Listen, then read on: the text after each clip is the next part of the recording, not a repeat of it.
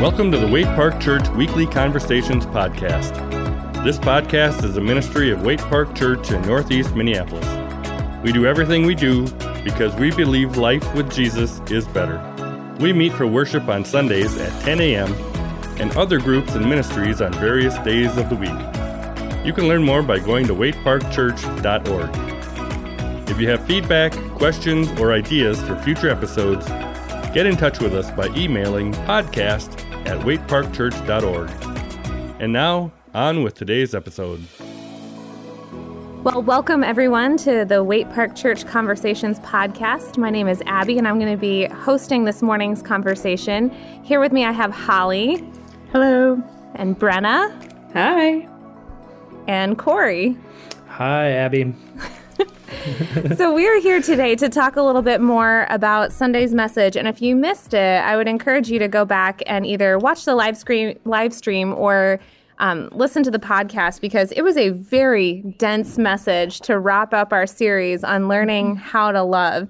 Um, so much stuff. So much stuff. The Friday before the the Sunday message, Kory, you kind of stuck your head out of your office and you said to me, like, I feel like there's a lot of stuff in this sermon. Like, I'm just going to say some things and I want to say more, but I don't have time. So I'm just going to have to drop it and leave it. And you were not wrong. there were plenty of things. I was actually um, making pizza dough while I was listening to the sermon. And I had to keep like wiping flour off my hands and pausing and then furiously scribbling notes on my sermon notes page Funny. off on the countertop. So yeah, that, that's always my that's always my tendency, and so I spend a lot of time editing, just pulling things out that I want to say, but I don't have time to say, mm-hmm. um, and so I have to try to figure out what's important. And yeah, it's it's it's not easy. That's the hardest part of preaching is determining what not to say. Yeah. Well, fortunately, we have a podcast, so now we can talk some more about some of those things. But before we get into that part of the conversation, I wanted to start off by just asking everyone what's something that you are thankful for, particularly this Thanksgiving 2020? So, we all know this is a weird year. And for a lot of us, with the governor's orders here in Minnesota, our Thanksgiving plans have changed. It's not the holiday season that we would have normally anticipated. But what's something that you're thankful for, particularly this year? Well, well, for me, I have. I'm not going back to South Dakota to have Thanksgiving with my family, so it's been great because I've had multiple inv- invitations to other people's Thanksgiving. So that's been really nice mm and and kind to have those um, invites, and yeah, just know that I have family here in in the cities as well. So, so the question is, given the governor's orders, are you going to go? Um, actually, I'm not, but but yeah. So it's yeah. So, but it's it's good. It's been it's been fun to see that and, and to know that people have my back if I need it. So um, I'm really thankful. Uh, we had a meeting for my youngest uh, Abraham yesterday. He is getting done with speech services. Like he's had them for the last three years, and he's graduated oh, and done a really good job. Mm. And so it's it was kind of one of those really cool moments because they asked us like what um, what have you seen? What do you think? And like being home with him for the last, you know, year and stuff and he just he talks constantly and he talks to me all the time and and like the time that you I know it can be tiring but other times like like the um just the time that I've gotten to have with my kids and see like how smart they are and see the things that they're learning mm-hmm. at school, like through distance learning, like it's been so different than when you send them off and they come back on the bus and you go, How was your day? And they go, Fine. And that's the yeah. end of it, you and know? And, yeah. so it's been just really good. I think our family has come out of a season that was really hectic and to have time that we just got to reconnect has been really good. So. Isn't that the silver lining uh, about COVID? Mm-hmm. You know, there's a lot of mm-hmm. bad stuff about COVID, but yeah. um, the family time, I think, is something that people will not regret. I feel like yeah. we're so much healthier out of that than yeah um, anything else. So yeah, nice, nice, mm-hmm. yeah. Well, mine is mine is similar. Um, although I don't get to spend as much time like with my kids in that, but I I love having healthy community.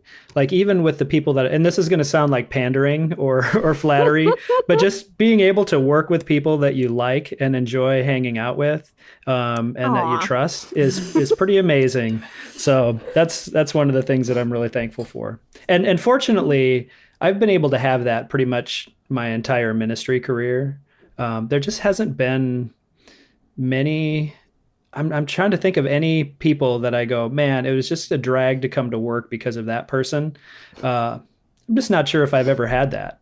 And uh, what an incredible blessing because I, you know, I, I know that that's not always the case. right. And in a season like this where you can't really get away from the people that you're working in close mm-hmm. proximity yeah. to, right? It's yeah, particularly a blessing. Mine's kind of similar too. I mean, 2020 has had a lot of unexpected things, but you know, Andrew and I still got to celebrate our 10 year wedding anniversary back in June, which was, I mean, that was that was a big deal for us, and being able to like celebrate that weekend, um, that was really cool. Um, we also got the opportunity. Both of our jobs had us working from home for the first five months of the pandemic, and we've never had that before. So we got to like have lunch together and go on walks in the middle of the day. And there are even days because now I'm going into the church office um, almost every day. And Andrew, there have been a couple days that Andrew goes, "Can you can you work from home? Maybe like a day so that we can have that again." Never. never. the boss has spoken. Never gonna happen. no, but that's that's a little thing that I mean we've never had that in our in our relationship that opportunity to both work from home and have those similar breaks so that's really yeah. been a gift well let's dig into this conversation about learning how to love specifically speaking the truth in love now kory you posed this very unfair question in the message yeah. on sunday of you know what should take priority truth or love and I think there are probably some people in the congregation like me that wanted to reject the premise of the question altogether because we, we don't want that. to. Yeah. yeah. but you talked a little bit about um, how they're both important, but that we should be leading with love. Mm-hmm. But that that's a perspective that you haven't always held. That there have been seasons of your life where you would have said that you would lead with truth or perhaps prioritize truth. Mm-hmm. Um, and because that's shifted, I wanted to hear you talk a little bit about what caused that shift? What were some of those things that happened along the journey? What circumstances or scriptures kind of brought you to that point? Just tell us a little bit more about that journey. Yeah, that's a it's a long journey, so this might take a while. Um, but so the the shift that I've made is not in is is maybe more in agreeing with you that the the premise of the question is a is a false premise. Yeah. You know that you have to have both, but but I grew up in a in a church environment, and, and I wouldn't I wouldn't call it fundamentalist, but I would call it a, you know kind of a typical holiness church environment where there was a, a big push for truth and right living and and and all of that. Now, uh, as I think about it, truth is just in the sense of like biblical truth, not necessarily in living the truth in be, like being um, open about things that you're struggling with. You know, mm. because that's part of living the truth as well. Yeah. Is just to be open and honest about areas where you struggle living out um, what we're called to live out. And I wouldn't say that there's been a lot of change as far as what I believe the truth is um, or the importance of truth. I, I think I still think it's very important, but but I just think that oftentimes the manner in which we um, articulate truth to people uh, can oftentimes be just very oppositional, um, mm-hmm. and I and I don't think it's very helpful um, in our society or even in the church. And my journey probably started when I got to college. And and I've told this story before in in sermons, but my mentor was a big part of this. Um, so you know he was a he was a believer in truth as well you know very biblically based and you know wanted to know the truth of jesus and wanted right living and, and all of that uh, but he introduced this idea uh, and and not just introduced it, but he lived this idea of grace that mm-hmm. made me want to pursue the truth. And that's one of the things that I found is is that for me, grace made the truth believable, uh, mm-hmm. or it mm. made it it made it possible to live it out. um, because like he, so he had mentored you know probably to that point in his life 100 guys you know that's what he that's what he was. He was a mentor. Mm-hmm. um, and he worked for you know he was the vice president of the the university that i went to. Um, but but really what he was was a mentor. And I, I can remember going in there just having so many secret things and and and I was so typical you know and especially with college age guys and and probably guys in general so much of it is is sexual stuff and it's you know there's a lot of shame uh, around sexual things um, and you know for for him to ask me uh, about these very private things, which I wasn't sure how to take at first. Like, is this guy like a pervert or what's going? You know, what does he want to know about this stuff for? You know, um, but uh, but for me to to kind of share these things with him that were these deep dark secrets. And uh, and to think that I'm the worst sinner in the world and for him to say really? Is that all you got? You know? Was uh, it, it was amazing because it was life-giving and it and it and it sort of normalized it not in the sense of making it okay but but in the sense that to say you're not the only one who struggles with this. And the more we can be truthful and the more we can be open and honest about it without shame and without judgment then then now we can work on it together rather than having it be this thing that's that's hidden um, inside and you struggle with and and of course hiddenness really only leads to more struggle right. you know but when you when you feel like you can be open about it and and live truth um, that way then um, then you actually can do something about it. You know, it can be out in the open, and there can be accountability and encouragement and and uh, camaraderie in it. Because you know, my experience has been that oftentimes, almost in every case, when I've shared something that was this deep dark secret, that that that whoever I shared it with would typically say, "Me too." Mm. Um, and it's and it's so life giving uh, to be able to to have that and to be able to work on it together. And and the point is not to say, oh, this is okay. The point is to say, yep, we both struggle with it, so let's let's do this together. Um, so that was kind of my my first. Um, real encounter with grace you know and, and so love and grace and kindness and all of these things i sort of lump together in in in sort of a similar um, word cloud, I guess. I don't know what you call it. Um, but then, you know, as I started to look in scripture, I, I, started to see a lot of scriptural grounding for it as well. Uh, of course, we've talked about First Corinthians chapter 13, that, that over and over, and I'm not sure if Paul can be much clearer when he says it, love is the thing, right? It, it's the thing. And, you know, all of these other things are great. They're important. Spiritual gifts and, you know, knowledge and all of that stuff is great. But really, love is the thing. And uh, there. And then I, I came, um, I, I encountered Romans 1 and 2. And Romans 1 and 2 is really interesting because Paul does this sort of. Um, rhetorical trick on the people who are reading it. Um, because he he goes through there and there's this sort of diatribe, Romans um, 1 18 through 32. He has this diatribe against the sin of the Gentiles. You know, and he talks about the wrath of God is coming because they suppress the truth of God for lies and they exchange, uh, exchange, you know, the truth for lies and wickedness and they suppress the truth and, and all of that. Um, and, and it really is pretty scathing. And, and I actually think that, that Paul sort of agrees with that you know that that what he's saying would be technically truth. But what's interesting though is that when he comes to chapter 2 he turns the mirror on people. And uh and and it's interesting. I i gotta i gotta look it up. Um because what he's doing there is is he's he's getting people to getting the readers to to nod their heads the good christians to nod their heads and saying yeah yeah you know?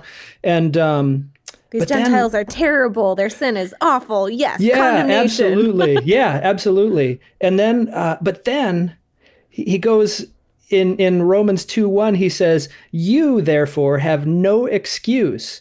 Because you who pass judgment on someone else, for at whatever point you judge another, you are condemning yourself, because you who pass judgment do the same things.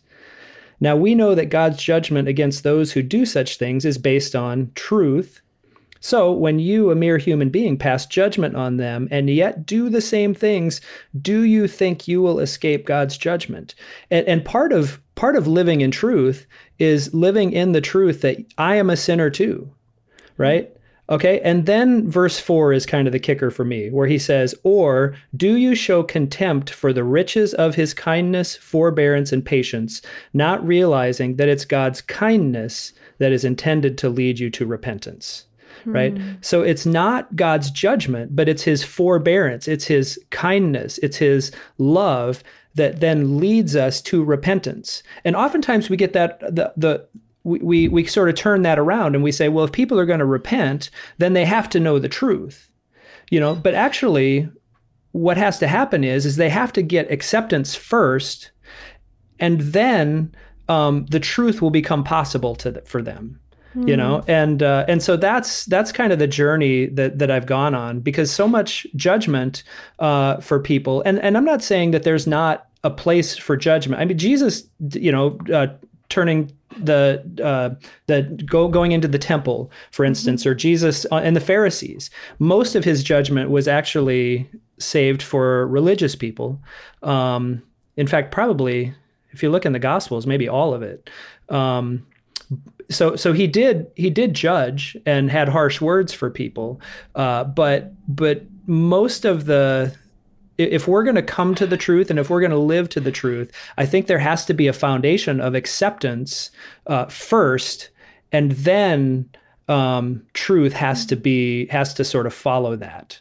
So so that's kind of the the journey that that that I was on, and the and kind of the reason why like I said, I don't think I've shifted away from truth. I still believe in the importance of truth and, you know, doctrine and right living and things like that.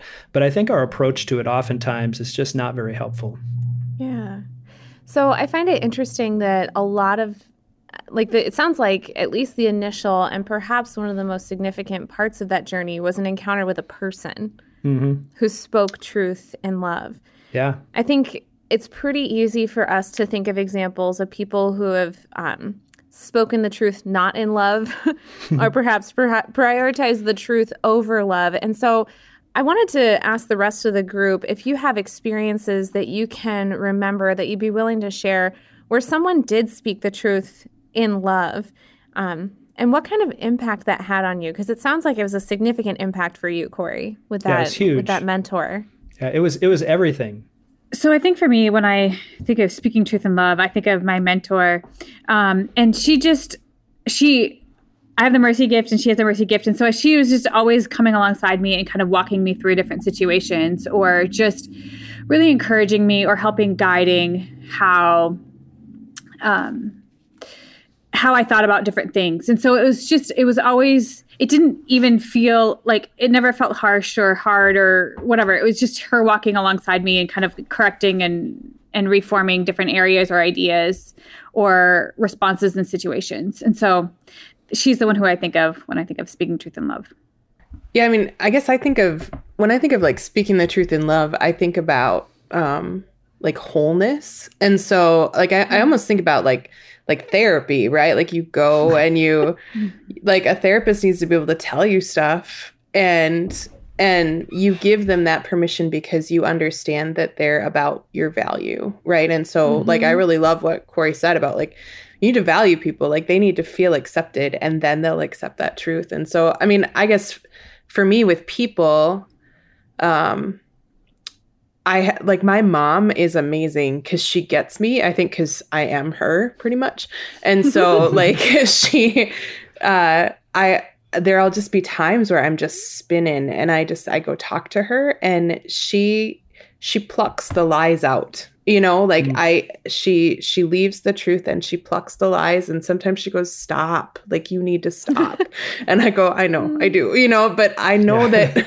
i know that she's coming from a place of like loving me with everything that she is and so what she's asking of me is for my good and i think that um yeah when i when when church people say speak the truth in love they mean like say mean things without calling names sometimes. And like i feel like that's not when you love somebody like and you see something that's hurting them and that is toxic in your life in their life like you love them through that and you accept mm-hmm. them through that and you and you pluck the lie out so that they can be free.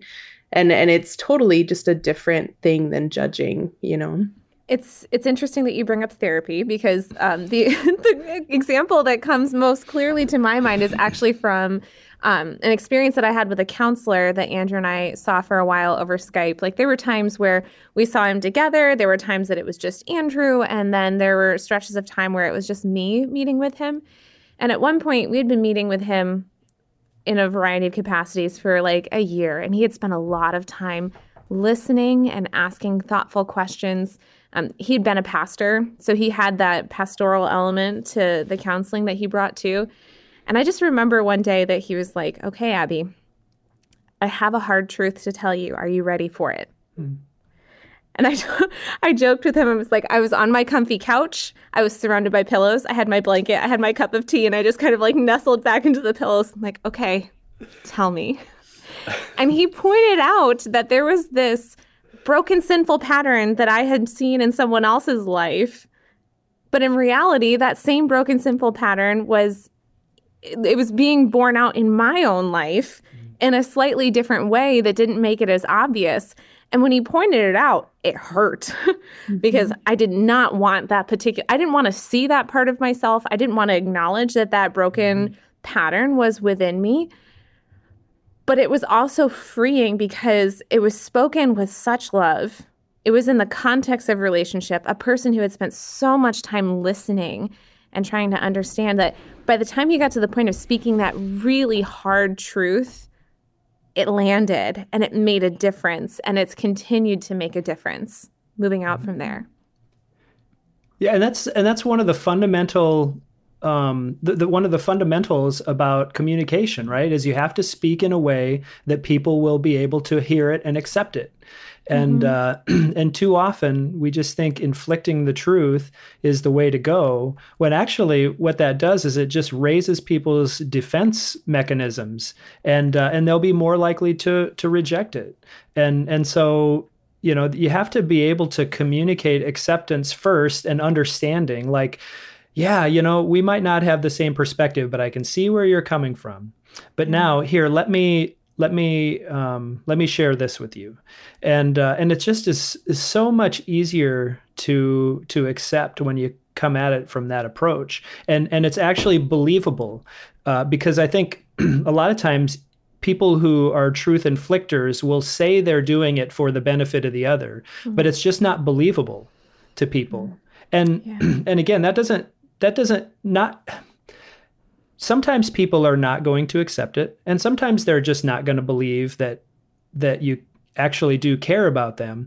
But I, I don't think we can blame them when we give them every reason to think that we don't care about them by by how we say it and how we treat them um, outside of that particular truth conversation you know? Mm so there i think there to some degree there needs to be uh, another uh, there there needs to be some kind of a relationship of trust that's already set, a foundation that's there before you can feel like it's your place to to speak truth to them. Mm-hmm.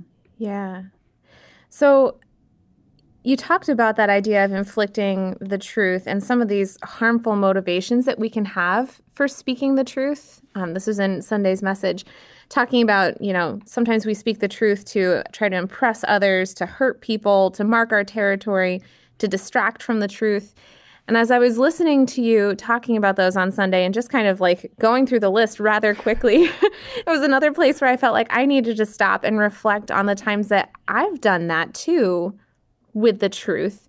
And I don't know exactly what category it falls into, but I hmm. remember very clearly an experience where I spilled out some truth that just seemed very obvious to me. It was like I thought I was with a person that would very much affirm that truth. And as soon as it left my mouth, I watched his face completely change and I realized that the truth that I had spoken hit a place deep in his own heart that actually did a lot of damage.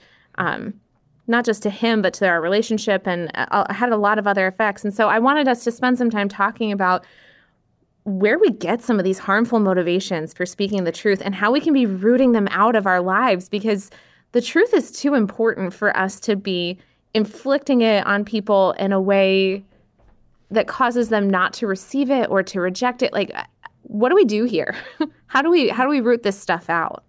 As i as i've wrestled with this one like i'm i'm not like i feel like there's different contexts for truth telling right? Like there's that space where you're in relationship with somebody and like i'm speaking this because i'm seeing you hurt and i know that this is the thing and i know that you're stuck and i'm going to help you in that space. And like i think that that like in that place and and when you actually just really genuinely care about that person like you're going to pick which hill you're going to die on right? And you're doing it mm-hmm. because you love them and and then i think that there's other spaces um like especially in in places of like activism and like i think this is where it gets kind of muddy sometimes cuz like you know everybody's a facebook warrior right like everybody's mm. got these places where like we want to like throw throw truth out and it doesn't always like land and and i guess like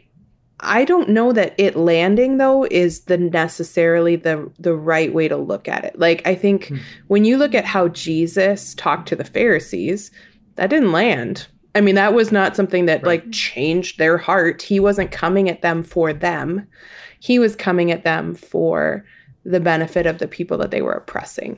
Right? Hmm. And so like yeah, is a great point. Is there a space where we speak truth um, sometimes harshly, not because we expect to change that person, but because the person who has been speaking lies to somebody else needs to be silenced because mm-hmm. of like the truth that that person needs to hear. And so you're like choosing that person's heart.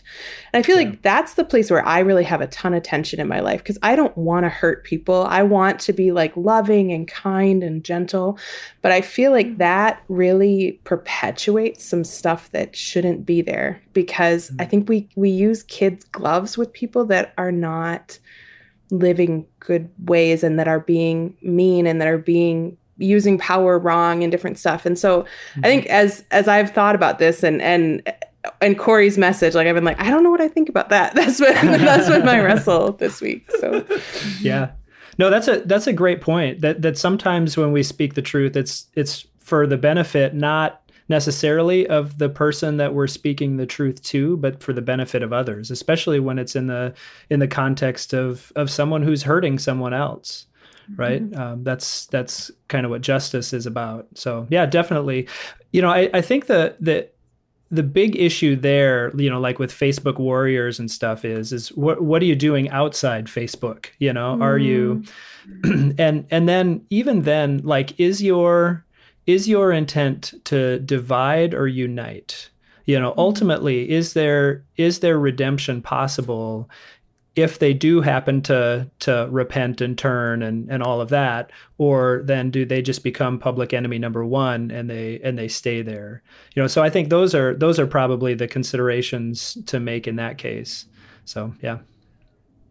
Yeah so maybe the question becomes what are the ways that we can how can we be speaking truth in ways that build bridges towards wholeness and mm. um the mending of broken relationships in every sphere rather than just what sounds comfy in any particular mm-hmm. moment. Because I think that's such an important point, Brenna, that there is a difference between a discipling relationship and then when you're seeing a group of people or a person that's being actively harmed by some other people. Like, that's not necessarily when you see someone being beaten up in the street, that's not necessarily the moment that you stand off on the other side of the street and say, "Excuse me, guys, guys, would you would you mm-hmm, would you would you maybe just tone it down a little? Let, us use safe hands, you know."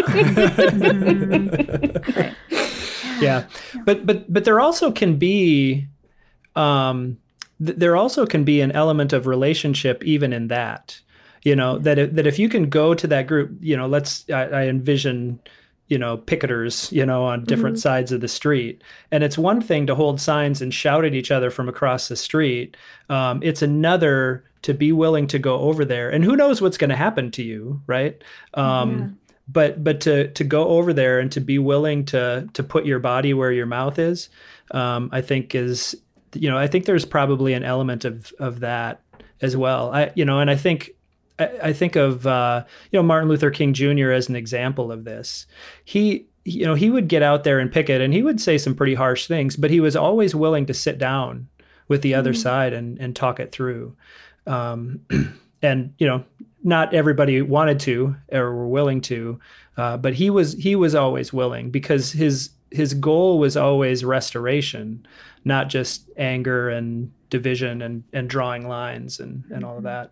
You know, his ultimate goal was, I want restoration to happen. Yeah. Well, and his goal was change, and if we want change mm-hmm. to happen, you can't like as we dig each other's trenches deeper and deeper and deeper, like it it mm-hmm. actually sideswipes change. Yeah. You know. True. Mm-hmm. So this kind of uh, it leads into my next question because one of one of the standout points from the sermon was um, this this quote right here, where you said, Kory, our w- unwillingness to truth or speak the truth is a sign of spiritual immaturity. Failure to do it in love is equally so.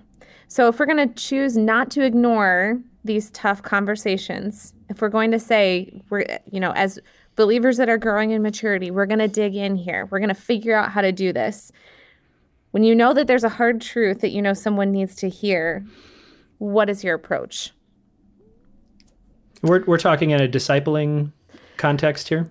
I, I would probably say the discipling context, but since Brenna brought up this altogether other context, I mean, you can go into either one, I guess. No, don't, don't apologize. I think it's great to be thinking about this in a nuanced way because there Absolutely. are different contexts that we need to be mm-hmm. thinking about. So I think for me, it, it, having these conversations is doing it in prayer, kind of again taking time like humility i think is a huge part of you know not trying to impress people or hurt people or mark our territory. I mean humility is a key component of that and you had mentioned that on sunday through the sermon. So again checking your motives like making sure that you're evaluating how you're you're walking out what you the conversation you want to have and how that's working out in your area.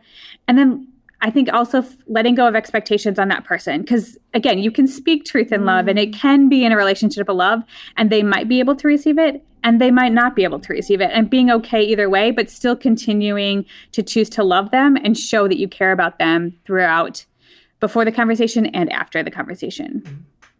Yeah, I really struggle with that, Holly, because sometimes mm-hmm. when I've thought it in my brain, like it's something that I've spent a lot of time praying about or in scripture on like it just in my brain there's no other way that you could mm-hmm. possibly think of this and so sometimes mm-hmm. when i lay that out for someone it's like how could what do you mean you don't mm-hmm. understand or like right. you're you're really not going to change as a result of that so that's that's mm-hmm. definitely an internal struggle for me i think more over the past several years i've leaned tried to lean more into especially in a discipling relationship creating as much opportunity for the Holy Spirit to speak mm-hmm. rather than for me to speak. Mm-hmm. Um, and to kind of shape and guide the conversation based on like things that we're reading together in scripture or mm-hmm. things that we're praying about together. I, I yeah, yep. I'm just trying to let him do more of that mm-hmm. conversation, yep. convincing, convicting, all of those things than trying to do it myself. Right. And so what does that what does that mean? How do you how do you create that space? Like what are the practical things that you do there? Yeah, so right now I have a couple of friends who are at wrestling with a really deep question. Um, and they came to me saying that they wanted to figure out what the Bible had to say about that question. And so um, what I did was I went through and I I kind of wove together um, a, several different um, angles and perspectives that you can take on that particular question and certain things that I felt like were big rocks in the conversation in terms of, you know, what foundation needs to be laid um, in our understanding of scripture. And we've been walking through those passages together. I send them like little bits at a time with some questions to think about. And then we get on a video call and we talk about those things and wrestle with some of those questions. And it's funny because I actually, I have very clear thoughts on the answers to their questions. And i'm trying not to to let on what it is that i actually think and just let god's word speak for himself for itself um, and allow them to pray and allow the Holy Spirit to speak. And it's it's funny because they told me at one point they were like, "We have no idea what you actually think about this. Like you're playing it so close to the vest. I'm like that has got to be the Lord veiling that." But yeah, it's it's walking through Scripture with them and asking those questions that create space for the Holy Spirit to speak. Because you want because because you want Scripture to be the standard of truth, not what you not your interpretation of it or right. that. And right. that, and that's not to say that our interpretation can never be truthful, uh, Right. but but I think ultimately, you know, we always have to submit our interpretation, you know, back, which is why I think we have to continue to go back to Scripture and with you know with um, I think an open mind Yeah. and say, all right, what is it what is it really saying here? yeah. to filter out some of the things that that we've been taught. And again, it doesn't necessarily mean that what we've been taught is necessarily wrong, um, but uh, but you know, just to continue to go back to it uh, to Scripture as the source of truth. Yeah, and there have been times that I've had to to firmly redirect. Like there there are certain words that you can't stretch their meaning too far in scripture or uh, like when we see the word love in scripture, we need to not impose our understanding of love or our definition of love, but look to okay, when when B- the Bible says that God is love, what is what is the definition of love that's being used? And let's go back to that because sometimes we can pull that out in weird directions in terms of what our society thinks it should be. Um, so there have been a few sticking points for me where i'm like no that's not actually where we can where we can take that thought. Let's let's take it back to what the scripture is actually saying.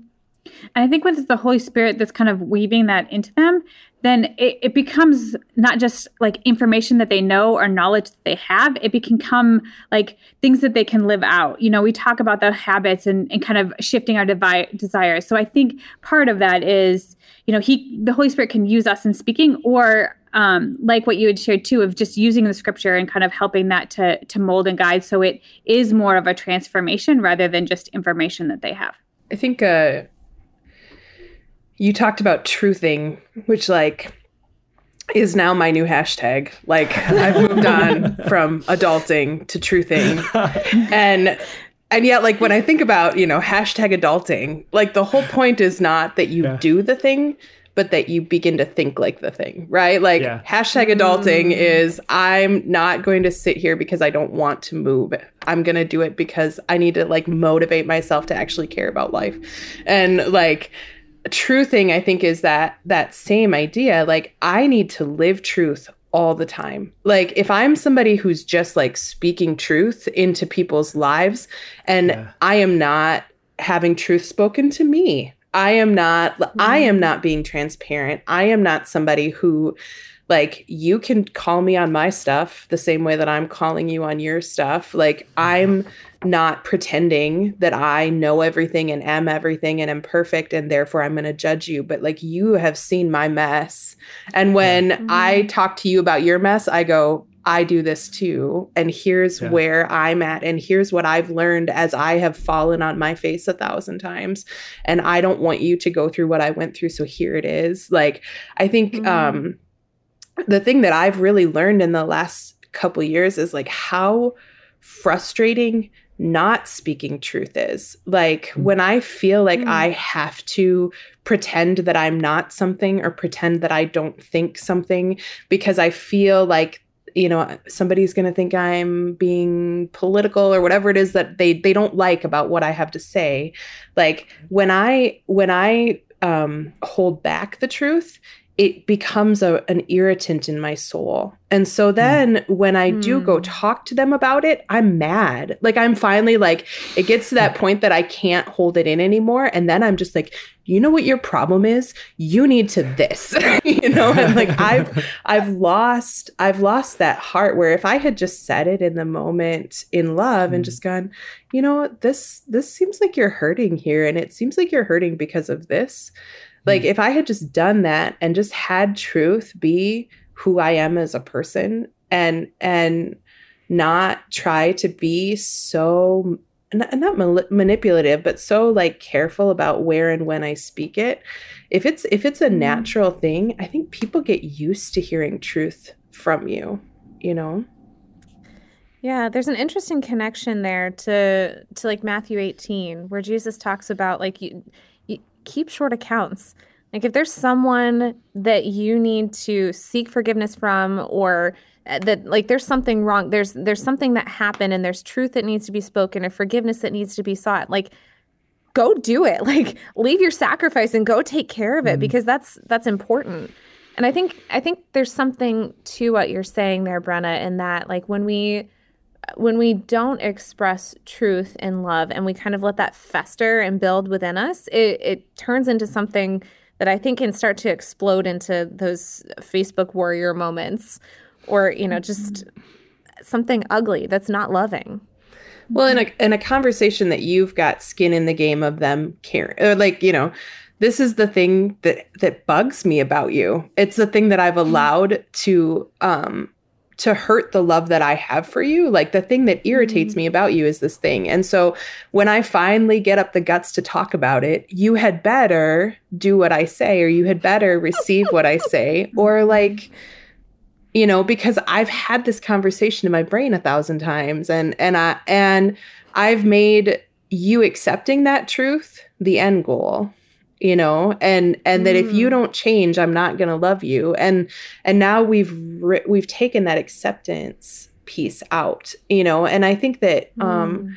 i think that so many times we're so afraid to speak the truth and it does it becomes this gigantic thing and i think about like the relationships in my life the relationships i've seen around me where you're like i haven't talked i haven't talked to my aunt in 12 years why not well she this and whatever it is is like so silly but like it became right. this thing you know yeah, and you're right. That takes it. Kory talked about like our focus needs to be for the benefit of the other person. Mm-hmm in this right. pro- like we're supposed to this is all about the benefit of the other person and you're right when it festers it becomes not about their betterment but about them doing what you want them to do mm-hmm. i'm going to say something because it bugs me that you, you do this right okay i wonder one of the things that i've been thinking about is i wonder how much uh, the expectation of perfection plays into our inability to speak the truth now, mm. would you say that it's true that we don't expect perfection from other people in general, but we expect mm-hmm. it from ourselves? Yeah. Yeah. I think my I expectation would... is I want people to try. I want you to consistently try. I'm more mm-hmm. bothered when you don't try. Mm-hmm. Yeah. But but yeah, I think my my standards for myself are higher than standards I have for other people. Right. Mm-hmm. Absolutely. Yeah. So so for me, I I have an expectation of perfection um, not for other people. I understand that other people struggle, right? But not me. I'm not supposed to struggle, you know, with sin or, you know, wrong doctrine or whatever. I, I should have it all figured out by now. I mean, I've been a pastor for 20 some years. So, you know, um, and, and so some of, so we, there has to be, I think, in the church, an environment where people are able to accept the truth and love right? Mm-hmm. Where where we let go of this expectation of absolute perfection because I think when we have to be perfect or we're not valuable, that's when we don't accept it. We don't want to hear truth that other people speak to us and we get really bothered by it because it's it's basically other people affirming what we already know about ourselves but don't want to admit. Hmm. You know? that that I can be a jerk sometimes. That that sometimes you know what I I don't know everything, and uh, when other people affirm that, then it's you know it's it hurts you know because mm-hmm. I haven't successfully hidden it. I guess I don't know. hmm.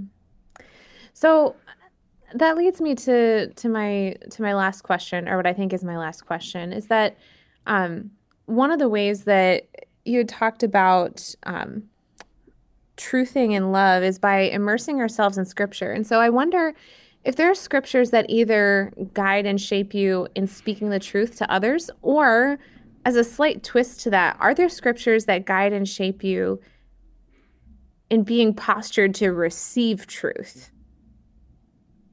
So I, I know I didn't give you that second angle to the question, but just uh, opening it up to that possibility. So the verse that came to to my mind is First Thessalonians 2 8. um, and I'm going to read it from the New Century Version because I like how it's worded. But it says, Because we loved you, we are happy to share not only God's new, good news with you, but even our own lives um, because you have become so dear to us. So i think for me it's it's about having that relationship and again living in love. And i think part of it is is you know we talk about speaking truth in love and it's saying the hard things but i think it's also like what i like about this verse is they also shared who they were with the people that they were um, ministering to. And so I think it's just being vulnerable. It's asking for help. It's sharing part of ourselves and with them. It's not just saying hard things. It's it's being real, it's being transparent, it's being authentic people and and talking through who we are with them and and again walking alongside them in relationship. Yeah, Galatians 6 1 is what had come to my mind as I was thinking about this. It says, If someone is caught in a sin, you who live by the Spirit should restore that person gently, but watch yourselves, or you also may be tempted. Mm-hmm. And that verse has been shaping to me, not just in how I interact with other people, but also um, in lifting the judgment out of my own heart and making sure that I am speaking that in love. Because if that person who I respect and trust can fall prey to that sin, there go I, but for the grace of God too.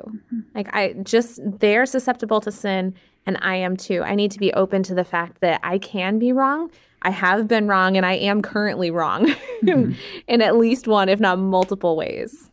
Yeah, and and I think that's similar to Jesus in in uh, Matthew seven, where he talks about "Don't judge, lest you be judged." Yeah. And and I'm not I'm not sure whether he's talking about God's judgment, but I think you know if you if you keep reading there, um, he he basically says that you know with the same measure that you judge other people, you will be judged, and so I think there's just a real practical element to that to say mm-hmm. watch out, you know, because if you're if you're judging other people um, but yet you're doing this you know basically if you're acting hap- hypocritically um, then other people are going to judge you just as harshly as you judge other people.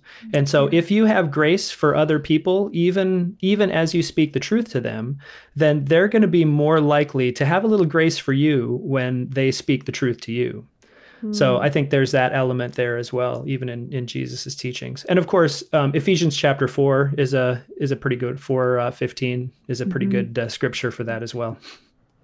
Yeah.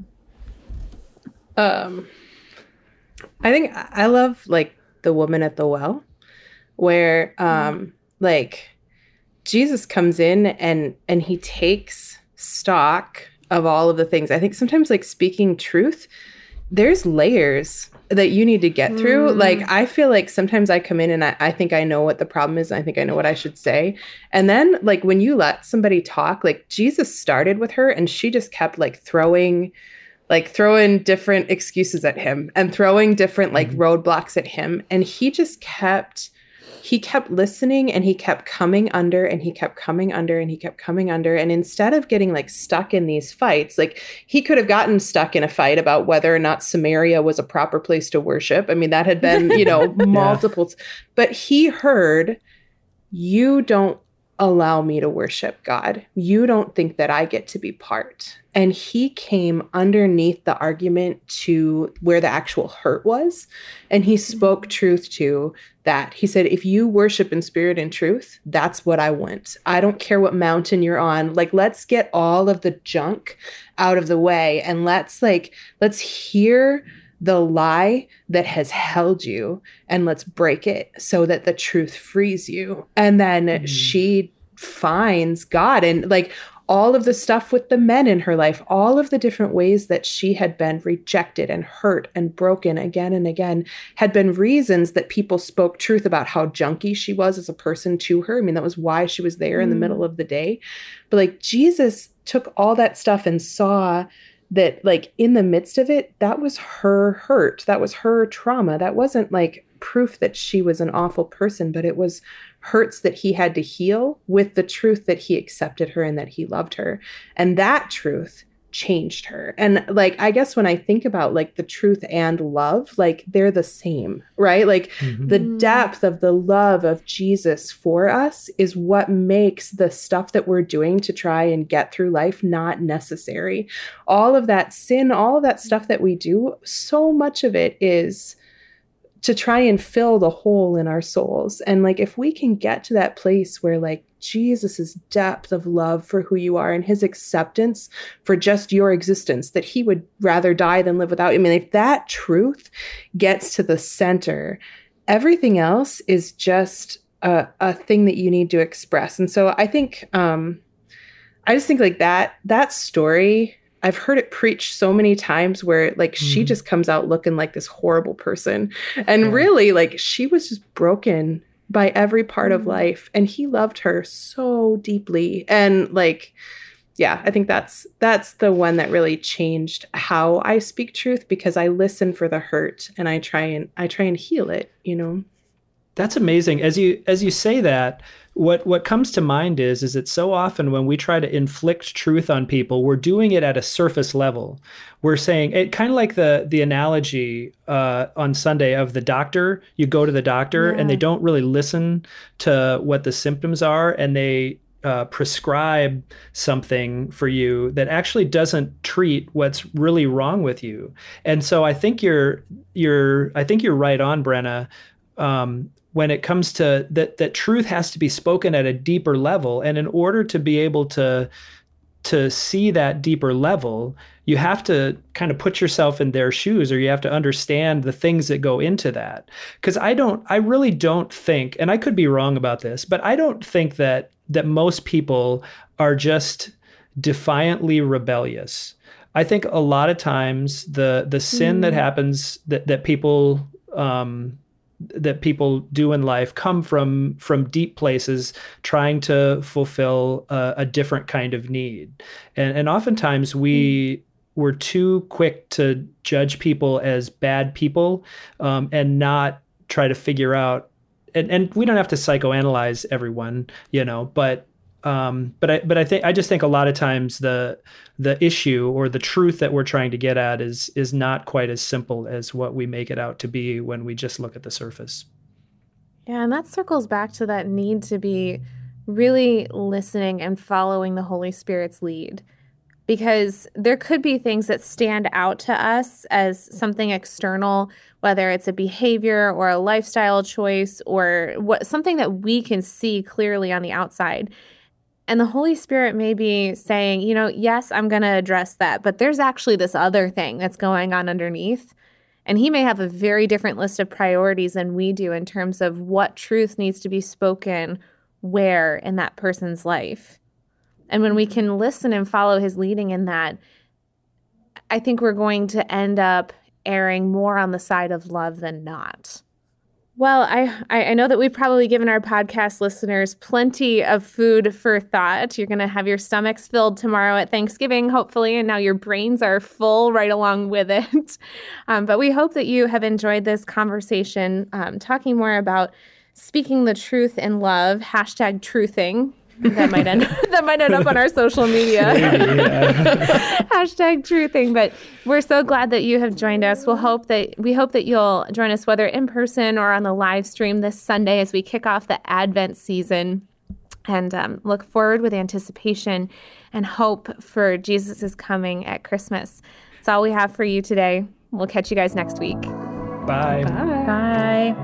You've been listening to the Wake Park Church Weekly Conversations podcast, a ministry of Wake Park Church in Northeast Minneapolis. If you like what you've heard and you don't currently have a church community, we'd love for you to join us. If you have feedback, questions, or ideas for future episodes, get in touch with us by emailing podcast at wakeparkchurch.org.